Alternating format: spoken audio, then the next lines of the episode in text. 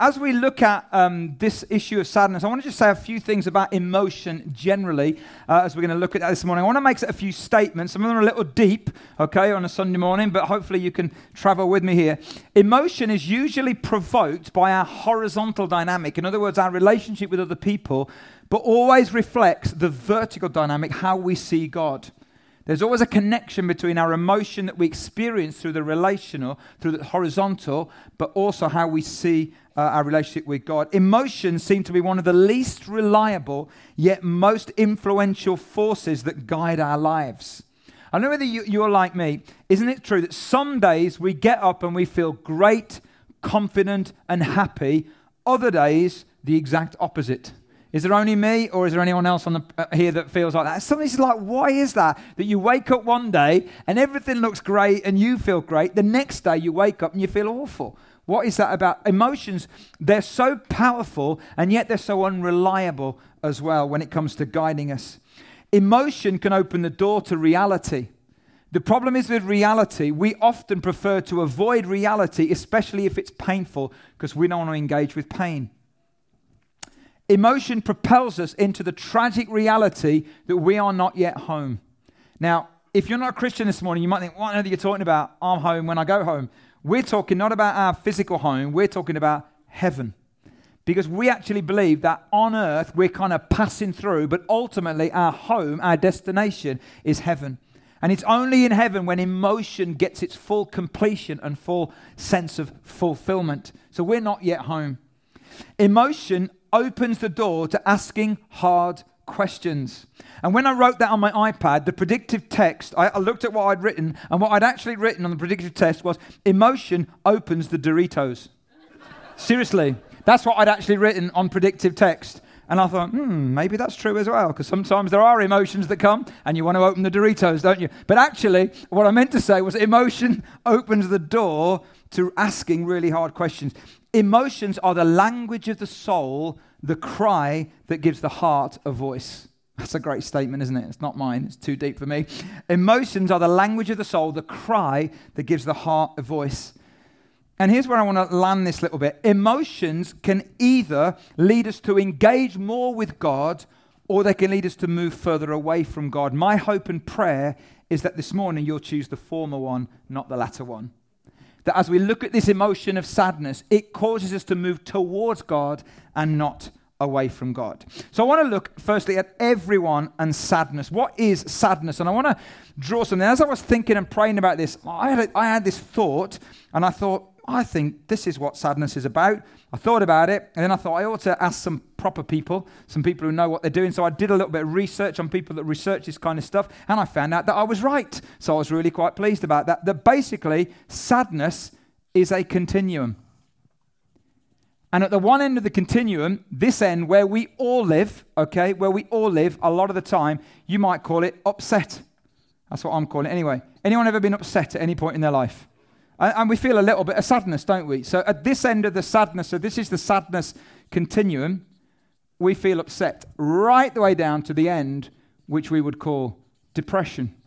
And of course, depression itself is also a continuum because you can get mild, moderate, and severe kinds of depression. And at some point in our life, we are all on this continuum somewhere. And there'll be some of you this morning that will say, Oh, not me. I'm like always upbeat, always optimistic. Nothing ever gets me down. Well, if that's you, bully for you. Okay, fantastic. I'm really glad that's for you. It might not be you forever. It might not be you forever. You may be wired that way, and that's brilliant, but it might not be for you forever. And if you are wired that way, and if it is you forever, have a thought for the rest of us who at some point in our lives find ourselves somewhere on this continuum.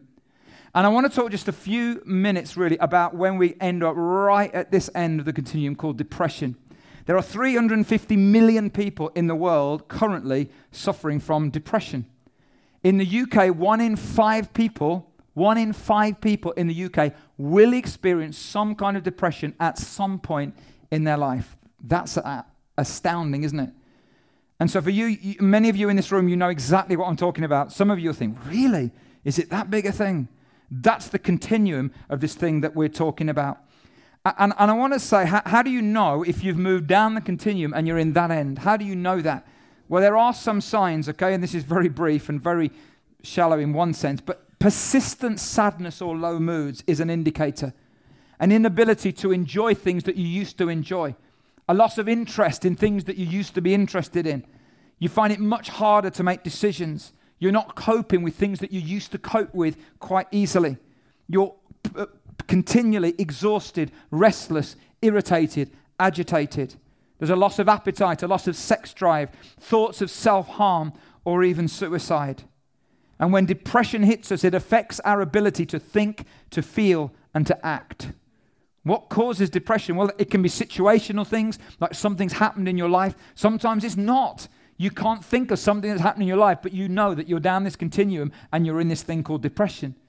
There is some research and some thinking in the medical world that some of it is biochemical. Okay? That there's, there's a biochemical component to this. Which brings us to the question how do we relate to doctors and to medication?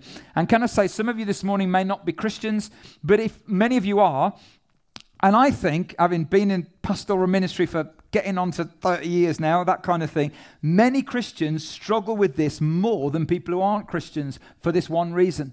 They're not only they're trying to cope with the feelings of sadness and the feelings of depression, but they're also trying to cope with the feelings of guilt. Because as a Christian, they say, But why am I feeling like this? I'm in touch with the God of the universe, the God of amazing grace, the God who is awesome, the God who, who I worship, the God who I love, the God who, is, who, who has done so much in my life. Why am I feeling so sad? Why am I feeling so down? And then that whole thing now, do I go to the doctor or do I pray? What about if the doctor gives me pills to take? Do I take the pills? And yet I'm a Christian. What does that say about my faith? Anyone understand what I'm talking about? I want to just say this is my view. This is not the church's view. This is my view, okay? All truth is God's truth. And God is big enough to use lots of different ways to help us. And underneath God's sovereign rule, science and medicine and doctors are fantastic additions to this planet. And I always say to people if they're suffering from anything like this, have you been to the doctor? Because when you go to the doctor, if the doctor prescribes you medication, take it. Nobody would have any qualms taking medication if it was a physical issue, but for some reason we have all these kind of contortions in our mind, you know, and conflicts about taking it if it's for something else. All truth is God's truth, and it's not prayer or the doctor, it's prayer and the doctor. Why don't we pray and let the doctor do his thing? And maybe God's going to choose that that track to help you out. Why would we push God back if that's something that God has given to us? So I want to try and put that right there on the table. If you've ever found yourself down this end of the continuum and you've not been to the doctor or you've not asked for help, really encourage you to do it. Let that guilt go. That's not what God wants you to have. What God wants you to have is some help. What God wants you to have is some help and some support. And you know, if you've ever felt sadness like this, and you've ever felt down that end of the continuum, and you felt depression that doesn't seem to go away, I want you to know you are not alone. There are millions of people in the world that feel like you, and there are many people in this room that feel like you or have felt like you. And what's more, there are loads of the characters that we read about in the Bible who felt exactly like you too. And so Moses was down this end of the continuum. Jeremiah was, Job was, David was. And maybe my favorite story of all out of these is Elijah, who in the book of 1 Kings, on the one hand, he's on the top of a mountain calling down fire from God, you know, incredible scene. In the next chapter, he's on his own in the desert and he's running away and he's sat under a tree and he says, I want to die. I want to die. How could he go from on the mountaintop to I want to die? That's called depression. And Elijah found it as well. But in his depression and in his sadness, he met with God. And so I want to talk to you about God and sadness. How does God and sadness interact? Let me say a few things. God can use sadness to draw us to him. You see, we tend to go further away or come closer in when it comes to sadness, and I'll come back to that. But as, as God tries to draw us near, God also draws near to us in our sadness. One of my favorite verses is where the Bible says in Psalms that God is close to the brokenhearted. And there's something about brokenness, and there's something about sadness, and there's something about that low mood and the depression, almost like God wants to come even more towards people like that. Now, they don't all the time experience that, but that's in the heart of God. He wants to draw close to us in our sadness. The other thing about God and sadness is God can use sadness to help us grow.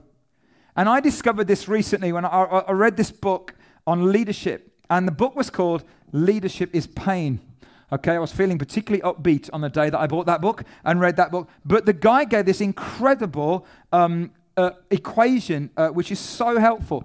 And he basically said this He said this growth. Let me get this right. I'm going to get this right. Oh, I don't want to get it wrong for you. Growth is equals change. How many would agree with that? We don't, we don't grow unless we change. Growth comes through change, but change always has an element of loss. There's always an element of loss. And when there's an element of loss, loss always has an element of pain. Therefore, therefore, growth equals pain. Aren't you glad you came to church this morning? And basically, it made a whole load of sense to me to realize why is it that I've experienced pain in my life, and yet that pain, when I look back, has often been the area where there's been the most growth in me.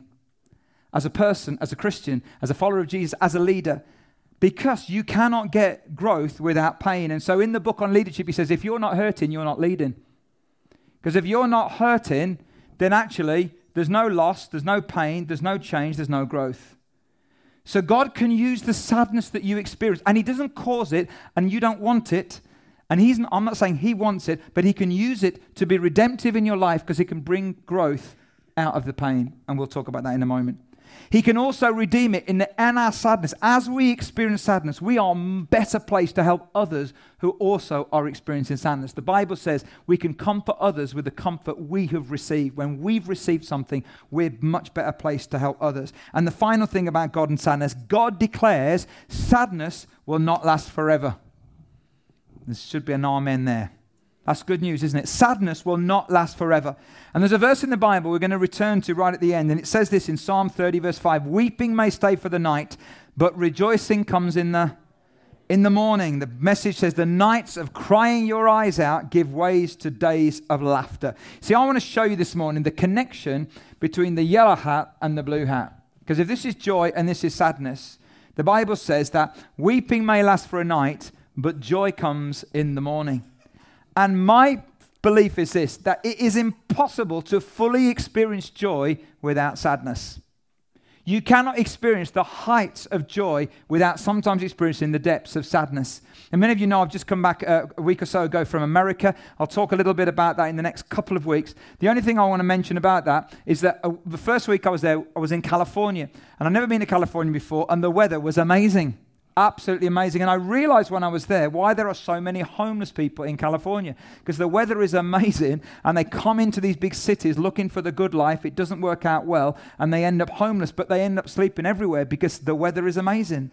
And so as I was getting up one morning and walking around the lake and the sun was out and it was seven o'clock in the morning, 7.30 in the morning, but it was really warm and there were ice creams around and all of this. And I walked around the lake and I thought to myself, do you know what? Would I really want to live in a country where it's sunny all the time? Would I really want to live in a country where there are palm trees and where there are beaches and where every single day I could eat outside? Would I really want to live in a country just like that? You bet I would. Absolutely, I would. And that completely broke the uh, illustration that I'm about to do. Uh, but, but actually, see, on a serious note, the reality is if life was just yellow, if life was just joy, if life was all that, we wouldn't experience things like compassion. We wouldn't experience things like comfort. We wouldn't experience heroism, you know, heroism when, when people actually dig really deep to help people. We wouldn't experience any of that because life would just be one color. But life isn't one color because God is so much bigger than that. And there is a connection between joy and sadness, and we'll come back to that at the end. So, what about you and sadness? How, how, how does this work out with you and sadness? Whether you're at this end of the continuum or whether you're somewhere up here or whether you're somewhere in the middle. How does that work out? And what I want to do this morning is to use a story from the Old Testament. This is a beautiful story and a very powerful, descriptive story. And I'm going to read probably the longest chunk of scripture that I've ever read before on a Sunday morning. So if you can follow me, that would be great. They'll, the words will come up on there if you don't have a Bible yourself. It's from 1 Samuel chapter 1. And it's the story of the prophet Samuel and how Samuel arrives on planet Earth. And Samuel became the prophet that eventually anointed David to become king over Israel. But this is how Samuel came to be. And it says this in 1 Samuel 1. There was a certain man from Ramathim, a Zophite from the hill country of Ephraim, whose name was Elkanah, son of Jehoam, the son of Elihi, and then there's the son of the son of the son of, and we'll leave all that. He had two wives. One was called Hannah, and the other Peninnah. This was in the day when two wives was okay. It was legit, it was legal, all right? Let me just make that clear. This was a long time ago. Uh, Peninnah had children, but Hannah had none. Year after year, this man went up from his town to worship and sacrifice to the Lord Almighty at Shiloh, where Hophni and Phinehas, the two sons of Eli, were priests of the Lord. Whenever the day came for Elkanah to sacrifice, he would give portions of the meat to his wife, Peninnah, and to all her sons and daughters. But to Hannah he gave a double portion because he loved her. And the Lord had closed her womb.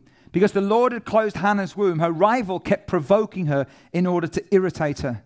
This went on year after year. Whenever Hannah went up to the house of the Lord, her rival provoked her till she wept and would not eat. Her husband Elkanah would say to her, Hannah, why are you weeping? Why don't you eat? Why are you downhearted? Why are you sad? Is what she's saying, isn't it? Don't I mean more to you than ten sons? Once, when they'd finished eating and drinking in Shiloh, Hannah stood up. Now, Eli the priest was sitting on his chair by the doorpost of the Lord's house. In her deep anguish, in her sadness, Hannah prayed to the Lord, weeping bitterly. And she made a vow, saying, Lord Almighty, if you will only look on your servant's misery and remember me, and not forgive your uh, and for, sorry, and not forget your servant, but give her a son, then I will give him to the Lord for all the days of his life, and no razor will ever be used on his head. As she kept on praying to the Lord, Eli observed her mouth. Hannah was praying in her heart, and her lips were moving, but her voice was not heard. Eli thought she was drunk and said to her, How long are you going to stay drunk? Put away your wine. Not so, my lord, Hannah replied. I am a woman who's deeply troubled. I have not been drinking wine or beer. I was pouring out my soul to the Lord. Do not take your servant for a wicked woman. I have been praying here out of my great anguish and grief.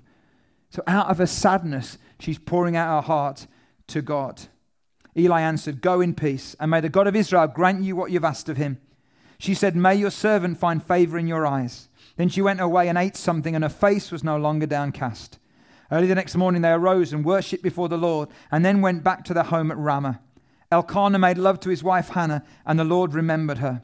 So, in the course of time, Hannah became pregnant and gave birth to a son. She named him Samuel, saying, Because I asked the Lord for him. Here is a classic triangle situation. We've got the husband, Elkanah, we've got wife number one, Hannah, and wife number two, Peninnah. And Hannah's name literally means grace but she's barren. She can't have kids.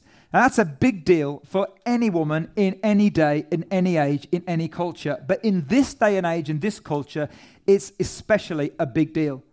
Because for them, uh, children was a sign of fruitfulness, it was also a sign of favor from God. And to be barren was seen as a judgment. It was like it carries a stigma with it. And what had happened to Hannah is that her womb had become a tomb. That place of death, that place of life, had now become a place of death. And Hannah's sadness is understandable. She's got no kids. The stigma and the future and the meaning and the identity and the purpose of her life was all uh, connected to that whole issue. But you see, for our sadness, our tomb like experiences are a little broader than that. Maybe for some of you here today, your experience is very similar to Hannah's. Maybe you couldn't have kids. And so you identify with this story at the literal level. But maybe for you, your tomb like experience, that place that was meant to be a place of life but is now a place of death, maybe it's because maybe you don't have kids, but maybe you have kids who have difficulties, or you have kids who are different, or you have kids who've died. Or maybe for you, it's that actually you're not married. And you say, oh, I really want my life to be this place of life giving. And actually, maybe you feel that your singleness isn't that right now. So maybe you feel that that place of life has become a place of death, that your womb has become a tomb. Maybe you are married and maybe you, you, your marriage started out full of life, but now it doesn't feel like that. It almost feels like your marriage has moved down a continuum as well. Maybe it's just life, it's work, it's finance, it's health. The sadnesses that we pick up in life can at times feel like a tomb. But it's okay because Hannah has an emotionally intelligent husband like all you ladies have here this morning. Or not. Or not. And this is what he says in verse 10. He says, Hannah, why are you weeping? Why don't you eat? Why are you downhearted? Don't I mean more to you than ten sons? and there's actually no response, okay, from her. I can, I can imagine the response. Because basically she's saying, Why would you want for anything, darling, when you've got me? I mean, when you've got this in front of you, why would you want for anything? Is exactly what, what, what he's saying. And she doesn't respond to that. But let, me make some comments here about how do we respond to other people and their sadness. You, you see, one of the big things here is that we don't sometimes know what to do or what to say when other people are sad. And especially when they head down this continuum and they end up in this area, we don't know what to do or to say. But can I just give you a few things here to think about? Firstly, acknowledge it. At least the husband acknowledged the sadness of his wife. He recognized that she looked sad. He recognized she wasn't eating. At least he acknowledged it. Yeah, he wasn't particularly emotionally intelligent by saying, Why are you sad? You've got me. But at least he acknowledged it. And people who suffer this and people who struggle with this often will say to me, Nobody acknowledges it. And nobody even identifies it. And that can be the most, one of the most difficult things about the whole experience is it's not acknowledged. And, and I wonder why we don't acknowledge it. Maybe because we don't care. That may be true. Maybe it's because we're so self obsessed with ourselves, you know, that we're not bothered about anyone else. Or maybe more so, it's that we don't know what to say. And because many of us are British, not all of us are, the British culture is I don't want to make anybody more upset than they are now. Can I say to you, if you know anyone who's down this end of the continuum, nothing you can say is going to make them any more upset than they are right now. But one of the worst things you can do is to ignore it. But just to acknowledge it is incredibly life giving and affirming. But then when we acknowledge, also, then, secondly, we got to resist the temptation to turn it all onto yourself. Because that's what people do, don't they? And so you say, How are you doing? And someone begins to say how they're doing and they talk about their sadness and their difficulty. And you say, Oh, that's really bad. That's just like what happened to me. Da, da, da, and then it's all about you. And we do that so, so often. I will resist the temptation to attempt to perk them up a little bit chin up, have a cup of tea, and everything will be all right. Or even worse, to give them some trite, superficial, kind of perky up, chin up kind of things, even Bible verses, you know, that we give just because we want, we, we actually want them to be happier because it makes us feel better. Because we don't want to feel the awkwardness of that situation, so that's what we try and do. To acknowledge it, resist, but then sit with them. Just sit there and listen for a moment empathize, hold on, be there. It makes a massive difference. Massive difference. But you see, for this lady, to make it worse, she has wife number two rubbing her nose in it. She has wife number two, Peninnah, irritating her and reminding her of her tomb like experience by just saying how many kids she's got. And actually, the name Peninnah literally means venomous. I don't know why the parents said, I name you venomous. Do you know what I mean? Hannah means grace, Peninnah means venomous. But often there is someone or something in our life that makes our sadness even more acute. It almost highlights it. So I've often thought in the Bible, you know, God gave promises to people. Uh, often when, when there was an interaction, he gave them a promise. So to Noah, what was the promise that God gave to Noah? Never make it rain again. But, and he gave them a symbol, a rainbow. Fantastic. To Abraham, the symbol of the promise that he made was circumcision. What's up with that? The one guy gets a rainbow and the one guy gets circumcision. And then fast forward to the New Testament, Peter, okay, when Jesus is resurrected, Jesus comes to Peter and he gives him a promise of what the future is going to look like. And the future is basically going to be Peter, you're going to be led by other people and you're going to be put to death because you love me so much. Peter said, okay, what about John? And looks at John, and basically, John's future is he's going to get to spend the rest of his days on a Mediterranean island. Doesn't seem fair to me. One guy gets a rainbow, one guy gets a very sharp knife, one guy gets to, to die for your faith, one guy gets to spend time in a Mediterranean island. There's always someone to remind you of your sadness. And I think every year as she travels up to Shiloh, making this 16 mile journey, Shiloh is this place where they go to thank God for his provision and his blessing in their lives. And every year she goes up barren. And it's like every year the effort of doing that would have been excruciating for her. And maybe for you this morning, there are those people or situations in your life like Peninnah that remind you of what's going on or not going on in your situations. So if you're single, all your friends seem to be getting married. If you're childless, everyone you know seems to be having a baby. If your child is different or difficult, other kids seem to be amazing or perfect. The sadness continues, it persists, it underlines, it grows, it defines, it confines, it can become a tomb. But I've got some great news for you this morning. God is a God of the reversal. Isn't that true? And so that wound that becomes a tomb is transformed, and so the tomb can become a womb. That place that has become a place of death can become a place of life. And God can do that, but you and I have to do something as well. And in the last five or six minutes I've got, I want to give you six things from this story that I think Hannah did that I think we also need to do if we are going to engage with our sadness. If we're going to see God turn that tomb into a womb, we're going to need to do some things as well. Now, this is not six solve, um, problem solving tips, okay?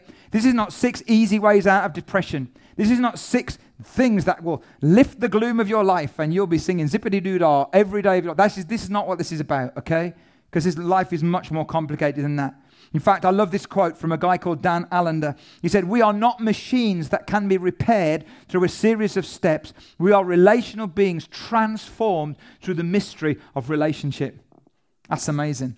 So we're not machines that can be repaired through six easy steps. We are transformed through the mystery of relationship primarily with God, but also with one another. So here are the six things that I want to throw at you this morning or share with you. Number one, Hannah kept going to church. All the way through her sadness, she kept going to church. The Bible says year after year, but I want to suggest a better strategy is week after week. Because actually, by going to that place and gathering with other people, what she's doing is she's putting herself in a position where she can connect with other people and she can connect with God and she can bring God more and more into the sadness that she's experiencing. Last week, I was with some other minister friends and we were talking, and one of the guys said, Something interesting happening at our church. He said, We've got some people who aren't Christians and they seem to turn up at our church when they feel sad or when they feel a bit down. He said, actually, one's our local MP, so he turns up a lot, I think. Uh, and, and, and another one is some business guys. And he says, and they turn up, and they're not Christians, but they come when they're feeling sad and when they're feeling a bit low. It's like there's something here that they recognize lifts them up. And I went away and I had a thought, why is it that so many Christians I know, when they're feeling sad, do just the opposite? Why is it that some non Christians who don't know God come to that gathered experience because they recognize there's something there. And yet, people who are Christians, when they're sad, what they often do is they back away. Now, I understand fully the, the, the, the draw to back away. Because you, you don't want to go to a place where you are feeling sad and you think that everybody else in the room is feeling really happy. Am I right? You don't want to go to a place where you feel like you've got to talk to lots of people when you just want to be on your own under your duvet. I get that. But I also get this that when you do that, you take yourself out of one of the things that will really help you come through that sadness. And do you know what? If the worst thing that's going to happen is that when you come, you get upset, so what? If you sit and you cry through the whole thing, it doesn't matter. But what you're doing is you're putting yourself in that position where worship, where the word, where the ministry, where encouragement from other people could help lift you, maybe lift you and carry you through that sadness. So she kept going to church. Secondly, she changed her posture. Verse 9 says that after she finished eating, she stood up. She did something different. That's really important when you're in these moments of sadness because you get locked into a, a mode of operating. But she stood up, she did something different. She changed her posture. Maybe for you, it's a different change. Maybe you need to sit down, or kneel down, or ask for help, or push in rather than pull out, or reach out rather than just draw in. She changed her posture. She did something different.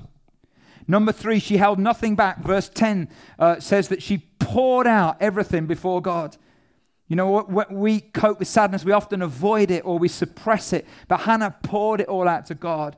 And you know, I, have been brought up in a Christian family, and so I know what that feels like. And sometimes, many of you haven't. Uh, but sometimes, when you have been brought up as a Christian, you're brought up with these kind of views and ideas, not because your parents did it, but just because you've picked it up. Almost like this thought that if, if I was to say everything to God, that suddenly He'd go, like, you really think that? Do you know what I mean? As if like he doesn't know already. But the reality is, folks, there's nothing you can say to God that he doesn't already know. And there's nothing you can say to God that's going to make him go, but when you pour it all out to him, there's something life giving and cathartic in you and transformative in you as you pour it all out to God. And that's what she does. She holds nothing back. Then in verse 11, she invites God in. And it sounds like a dodgy deal here because she says, God, if you give me a son, then I'll give him back to you. And I understand that, and we shouldn't probably do that. But here, you've got to remember, she has nothing to bargain with, only what God could give her. And as I was thinking about it, I really believe that God gave me something to share with some of you specifically this morning, and it's this. For some of you, you're at this end of the spectrum. So you, it's not depression, but actually you're sad about something right now. You're upset about something right now. But actually, you think like this, but what I'm sad about is too small to bother God with. But for some of you, you're at this end of the spectrum, maybe moving towards it, or maybe here, and you've been here for a long time. And for some of you, you've reached this conclusion that what is bothering you and what is causing all of this pain in you is too big to bother God with. So there's some of you here this morning, and you're saying it's too small to bother God with, and some of you are saying it's too big to bother God with. And I felt God say this Who are you to judge? Let me be the judge of that. But actually, because He is a good, good Father, if you're a good, good father, yeah, using that quote out of that song, then actually nothing that happens in your kid's life is too small for you to be interested in. And nothing that happens in your kid's life is too big for you not to want to help. So I want to say to you this morning if you, if what's bothering you and making you sad, you feel is too small, why don't you give it to God? Why don't you give it to God? And if what is bothering you and making you sad feels too big, why don't you give it to God? He is the best person in the universe to handle it. And then she didn't give up. She kept growing. She kept praying. She kept pouring it out. And then finally, number six, she worshiped God. Even though nothing apparently had changed, she worshiped God. In the sadness, she worshiped before the promise was realized, before God intervened. Something changed in her heart before something grew in her womb. And there's something amazing about worship. That's one of the reasons why I think it's so important to gather together, to worship corporately. And worship's not just what we do corporately, but it's so important because when we worship God in our sadness, something will change. It really will. We often want the change before we worship, but actually, it's usually the other way around. When we worship, we worship our way to change. So, as we draw to a close, the connection between sadness and joy. Weeping may stay for the night but rejoicing comes in the morning. The nights of crying your eyes out give way to days of laughter. Let me just say a few words about the night. If you're experiencing the, the ancient Christians used to call it the dark night of the soul, when you've been at this end of the spectrum for quite a time, if you're suffering a night in any description and it's dark, I want you to know a few things about the night. The night will not last forever. It won't. I've told this story before, and many of you will remember it, but some of you won't know. It's been a long time. But many years ago, really good friend of mine, a pastor from Northern Ireland, his wife went into hospital um, to give birth to their second daughter. And there was a mistake made by one of the nurses, and the epidural was placed too high in the spine. And, uh, and Hannah was the name of the baby, actually, that was born. But Kerry, the mother, died during childbirth. And when I went over to visit my friend just after that and the funeral and all of that, uh, I stayed at, at, at, Kerry's best friend's house, who was also a really good friend of ours, and she was a worship leader. And uh, on, on a piano, she had a Bible open one day, and I, I noticed the Bible was open to Psalm 30. And these l- verses were underlined Weeping stays for the night, but rejoicing comes in the morning. And in the, par- in, in the paper, in the page by the side of it, uh, my friend had written this Yeah, but it's a long night. And that's true, isn't it? We know that joy comes in the morning, but when you're in the night, it feels like a very, very long night. All I can say to you is that that night will eventually go one day. Whether it goes this side of heaven, eternity or not, I don't know. But eventually it will. And I actually think that for most of us, for most of us, it happens this side of eternity. But in some cases, in some certain circumstances, maybe it's the other side. But I do know that the night will not last forever. Secondly, you are not alone in the night. You are not alone in the night. God says He will never leave you nor forsake you. Thirdly, the night has a purpose. One day you'll see it. You won't see it now. For Hannah, she got the baby. You may not get the baby, okay? The specific thing you're asking for. But you will get joy. You will get a purpose. God will come through for you if you'll hold on. And the last thing is this and in the night, if you're in the night, please reach for the light. Whenever you're in the night, reach for the light. And for me, light means other people, it means asking for help, it means community, it means worship. Ultimately, it means God. When you're in the night, ask for the light. I'm going to ask Gemma and uh, Ben to come back up, and we're going to do something a little different as we finish this morning. We're going in a moment, we're going to take communion, and while we take communion, while the guys give the emblems out, Gemma is going to sing prophetically over you this morning an amazing song. And I really believe God's going to use this to speak into your lives. But before we do that, I want to just ask that we pray just for a moment. And I, I want to give you an opportunity to change your posture. Hannah did that. Bible says that after she finished eating, she stood up. She said, I'm going to stand up. I'm going to change my posture. And I don't know what that means for you. Maybe for you, you're str- maybe you're not right down this end of the spectrum, but, but you know you're in a night situation, you're in a darkness situation, a sadness. There's a sadness in you right now. And, and actually, God is saying to you, change your posture. I don't know what that means, but I would love us to pray for you this morning. So just before Gemma sings the song, I want to ask if all of us can just close our eyes for a moment. If there's any of you here this morning and you say, God, that's me. But in the night, you want to reach for the light, then I'm going to ask you to do something really brave. I don't want to expose you or make it too vulnerable for you, but I'm going to ask that you stand up. I'm going to ask that, and as you stand, we're going to pray for you. You see, because I want you to know that you've made that commitment as well, that you've changed the posture, because something happens in the heart of God when you move towards Him. God says, Draw near to me, and I will draw near to you. God makes the invitation, but we have to make the step. So, is there anyone else? Thank you so much. And what I'd love to do is to ask those people who are sat down, could you just gather around those guys for a moment? We're not going to invade you. We're not going to ask you anything. We just want to pray for you, okay? This is beautiful, holy moment. Father, we just come to you right now. And we say, Lord Jesus, would you just touch every single person who's standing up? And God, the night that they're in, God, we pray that they would know that they are not alone in the night. God, I pray for hope where hope has been extinguished because the night will not last forever. And God, I pray that at some point in the future they'll look back and they will see you at work and they will know that you are a redemptive God. And what the enemy sometimes means for harm, you have an incredible way of turning it for good. So, God, would you just encourage them, I pray? And Lord Jesus, by your Spirit, would you fill their lives with hope and bring light into their darkness, I pray. And Lord, that out of this sadness, they would experience a little touch of your joy. In Jesus' name. Amen.